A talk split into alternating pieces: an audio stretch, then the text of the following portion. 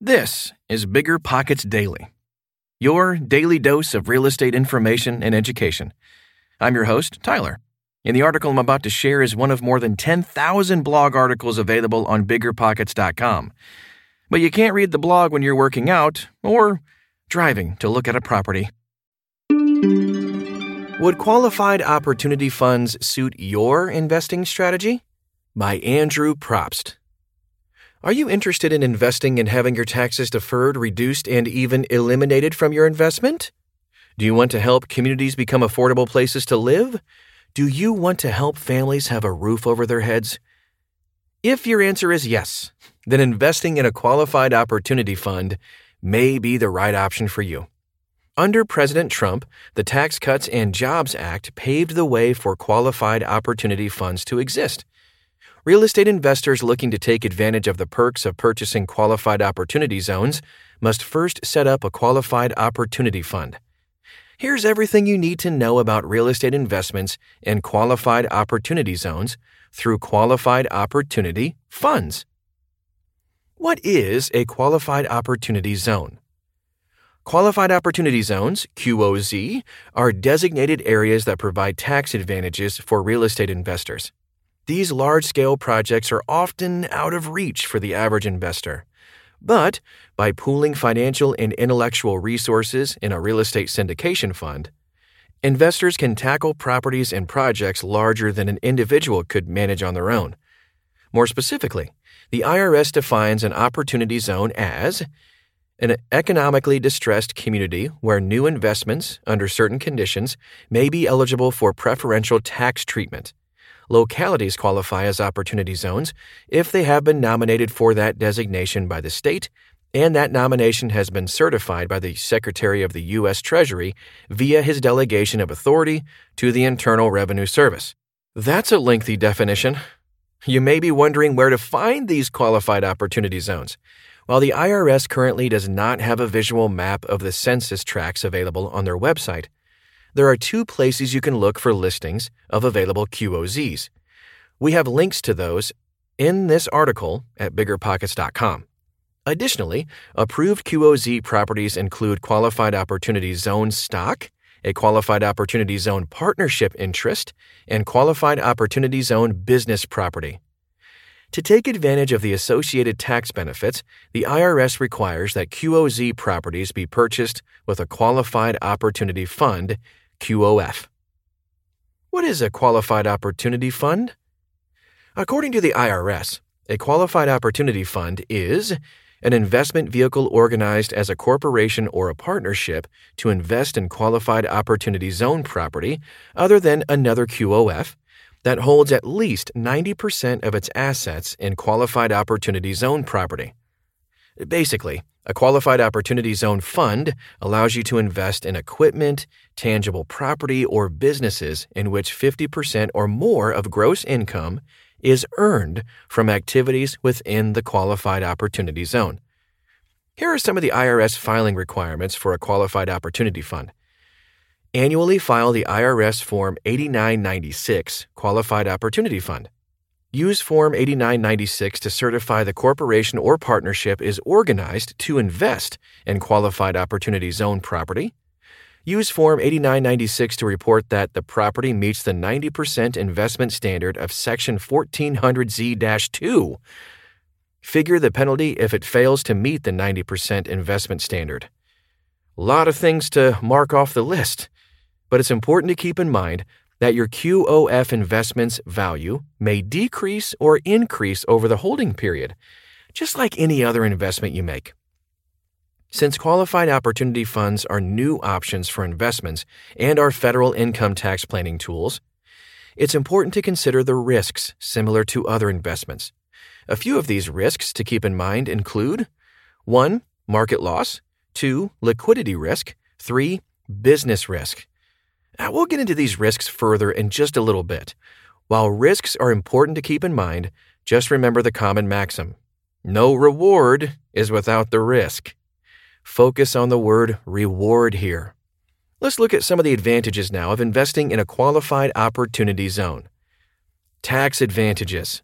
So, when it comes to tax advantages, there are several ways an investor can financially benefit from a qualified opportunity zone. Deferring capital gains. According to Section 1400Z 2, deferral for any gain from an exchange or a sale is treated as a capital gain that is invested in a QOF within 180 days after the exchange or the sale.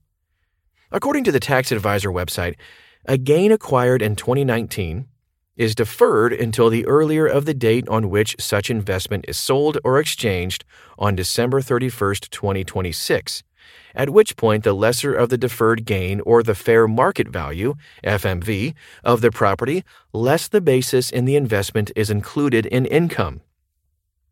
Assuming tax rates do not increase, the gain deferral provides the financial benefit related to the time value of money since the taxes on the gain being deferred are not due until some further date, either when the investment is sold or exchanged, or when the deemed gain recognition happens on December 31st, 2026. Reducing capital gains. As an investor, you want to consider a long term capital gain LTCG option. According to the American Bar Association, there is a permanent reduction in part of the deferred LTCG from the original investment if the investment in the QOZ fund is held for at least five years before the sale. If the QOZ fund investment is held for five or more years, then the deferred gain will be reduced by 10%. If the QOZ fund is held for seven or more years, the deferred gain is reduced by 15%. Also, whenever the deferred gain is recognized, the tax basis of the QOZ fund is increased by the gain that is then recognized. Although the tax is not indefinitely deferred, it can be deferred for seven years. For example, in July of 2021, if you sell a zero basis business for $10 million, which results in a $10 million capital gain, and you invest the entire gain in a qualified opportunity zone fund within the allotted 180 day time frame by November 1st, then you will not have to claim the sale proceeds during the 2021 taxable year. Also, another advantage no appreciation tax. If the property remains in the qualified opportunity fund for at least 10 years, then the cost basis of the property will be considered equal to the fair market value, FMV, on the date of exchange or sale of the property. Therefore, you would not be held responsible for any taxes on appreciation. Now that we have discussed the federal income tax return benefits of a qualified opportunity fund, let's look at some additional positives and negatives of investing in qualified opportunity zones. Pros and cons of investing in opportunity zones. Okay, the tax benefits are great.